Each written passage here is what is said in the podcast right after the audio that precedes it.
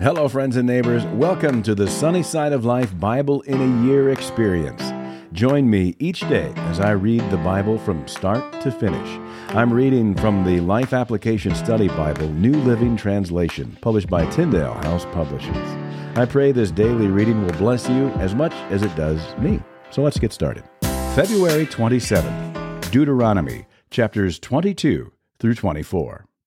If you see your neighbor's ox or sheep or goat wandering away, don't ignore your responsibility. Take it back to its owner. If its owner does not live nearby or you don't know who the owner is, take it to your place and keep it until the owner comes looking for it. Then you must return it. Do the same if you find your neighbor's donkey, clothing, or anything else your neighbor loses. Don't ignore your responsibility. If you see that your neighbor's donkey or ox has collapsed on the road, do not look the other way. Go and help your neighbor get it back on its feet. A woman must not put on men's clothing, and a man must not wear women's clothing. Anyone who does this is detestable in the sight of the Lord your God. If you happen to find a bird's nest in a tree or on the ground, and there are young ones or eggs in it, with the mother sitting in the nest, do not take the mother with the young. You may take the young, but let the mother go, so that you may prosper and enjoy a long life. When you build a new house, you must build a railing around the edge of its flat roof. That way, you will not be considered guilty of murder if someone falls from the roof.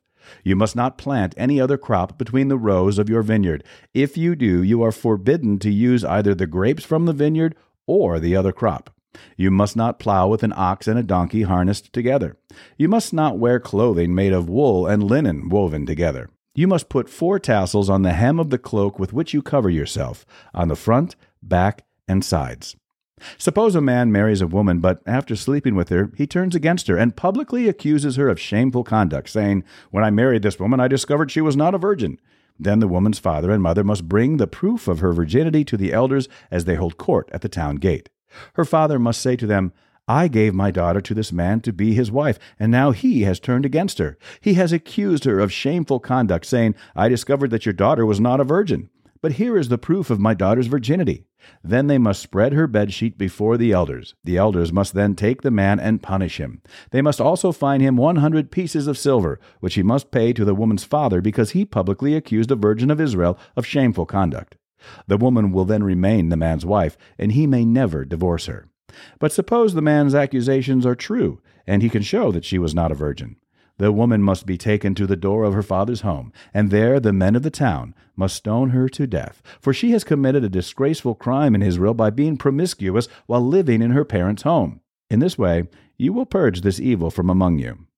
If a man is discovered committing adultery, both he and the woman must die. In this way, you will purge Israel of such evil. Suppose a man meets a young woman, a virgin who is engaged to be married, and he has sexual intercourse with her. If this happens within a town, you must take both of them to the gates of that town and stone them to death. The woman is guilty because she did not scream for help. The man must die because he violated another man's wife. In this way, you will purge this evil from among you. But if the man meets the engaged woman out in the country and he rapes her, then only the man must die. Do nothing to the young woman. She has committed no crime worthy of death. She is as innocent as a murder victim. Since the man raped her out in the country, it must be assumed that she screamed, but there was no one to rescue her. Suppose a man has intercourse with a young woman who is a virgin but is not engaged to be married. If they are discovered, he must pay her father fifty pieces of silver. Then he must marry the young woman because he violated her, and he may never divorce her as long as he lives. A man must not marry his father's former wife, for this would violate his father. If a man's testicles are crushed or his penis is cut off, he may not be admitted to the assembly of the Lord. If a person is illegitimate by birth, neither he nor his descendants for ten generations may be admitted to the assembly of the Lord. No Ammonite or Moabite or any of their descendants for ten generations may be admitted to the assembly of the Lord.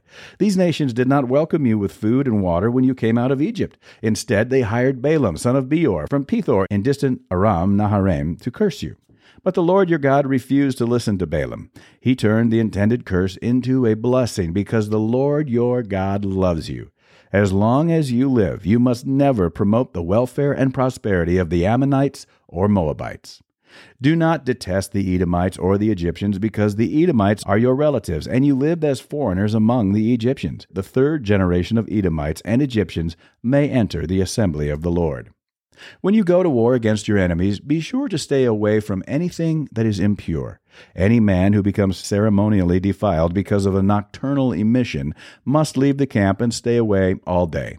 Toward evening, he must bathe himself, and at sunset, he may return to the camp. You must have a designated area outside the camp where you can go to relieve yourself. Each of you must have a spade as part of your equipment. Whenever you relieve yourself, dig a hole with the spade and cover the excrement. The camp must be holy, for the Lord your God moves around in your camp to protect you and to defeat your enemies. He must not see any shameful thing among you, or he will turn away from you. If slaves should escape from their masters and take refuge with you, you must not hand them over to their masters. Let them live among you in any town they choose, and do not oppress them. No Israelite, whether man or woman, may become a temple prostitute. When you are bringing an offering to fulfill a vow, you must not bring to the house of the Lord your God any offering from the earnings of a prostitute, whether a man or a woman, for both are detestable to the Lord your God. Do not charge interest on the loans you make to a fellow Israelite, whether you loan money or food or anything else. You may charge interest to foreigners, but you may not charge interest to Israelites, so that the Lord your God may bless you in everything you do in the land you are about to enter and occupy. When you make a vow to the Lord your God, be prompt in fulfilling whatever you promised him. For the Lord your God demands that you promptly fulfill all your vows, or you will be guilty of sin. However, it is not a sin to refrain from making a vow. But once you have voluntarily made a vow, be careful to fulfill your promise to the Lord your God. When you enter your neighbor's vineyard, you may eat your fill of grapes, but you must not carry any away in a basket. And when you enter your neighbor's field of grain, you may pluck the heads of grain with your hand, but you must not harvest it with a sickle. Suppose a man marries a woman, but she does not please him. Having discovered something wrong with her, he writes the document of divorce, hands it to her, and sends her away from his house. When she leaves his house, she is free to marry another man. But if the second husband also turns against her, writes a document of divorce, hands it to her, and sends her away, or if he dies, the first husband may not marry her again, for she has been defiled. That would be detestable to the Lord. You must not bring guilt upon the land the Lord your God has given you as a special possession. A newly married man must not be drafted into the army or be given any other official responsibilities. He must be free to spend one year at home, bringing happiness to the wife he has married. It is wrong to take a set of millstones, or even just the upper millstone, as a security for a loan, for the owner uses it to make a living. If anyone kidnaps a fellow Israelite and treats him as a slave or sells him, the kidnapper must die. In this way, you will purge the evil from among you.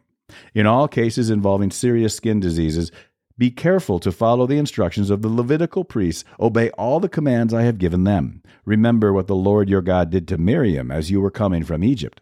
If you lend anything to your neighbor, do not enter his house to pick up the item he is giving as security. You must wait outside while he goes in and brings it out to you. If your neighbor is poor and gives you his cloak as security for a loan, do not keep the cloak overnight. Return the cloak to its owner by sunset so he can stay warm through the night and bless you, and the Lord your God will count you as righteous. Never take advantage of poor and destitute laborers, whether they are fellow Israelites or foreigners living in your towns. You must pay them their wages each day before sunset because they are poor and are counting on it. If you don't, they might cry out to the Lord against you, and it would be counted against you as sin. Parents must not be put to death for the sins of their children, nor children for the sins of their parents. Those deserving to die must be put to death for their own crimes. True justice must be given to foreigners living among you and to orphans. You must never accept the widow's garment as security for her debt. Always remember that you were slaves in Egypt, and that the Lord your God redeemed you from your slavery. That is why I have given you this command. When you are harvesting your crops and forget to bring in a bundle of grain from your field, don't go back to get it. Leave it for the foreigners, orphans, and widows. Then the Lord your God will bless you in all you do. When you beat the olives from your olive trees, don't go over the boughs twice. Leave the remaining olives for the foreigners, orphans, and widows. When you gather the grapes in your vineyard, don't glean the vines after they are picked. Leave the remaining grapes for the foreigners, orphans, and widows. Remember that you were slaves in the land of Egypt. That is why I am giving you this command. That's it for today, friends. Feel free to read ahead on your own. Before I go, let's share the Lord's Prayer together. Our Father who art in heaven, hallowed be thy name. Thy kingdom come, thy will be done, on earth as it is in heaven. Give us this day our daily bread, and forgive us our trespasses, as we forgive those who trespass against us. Lead us not into temptation, but deliver us from evil. For thine is the kingdom, and the power, and the glory forever.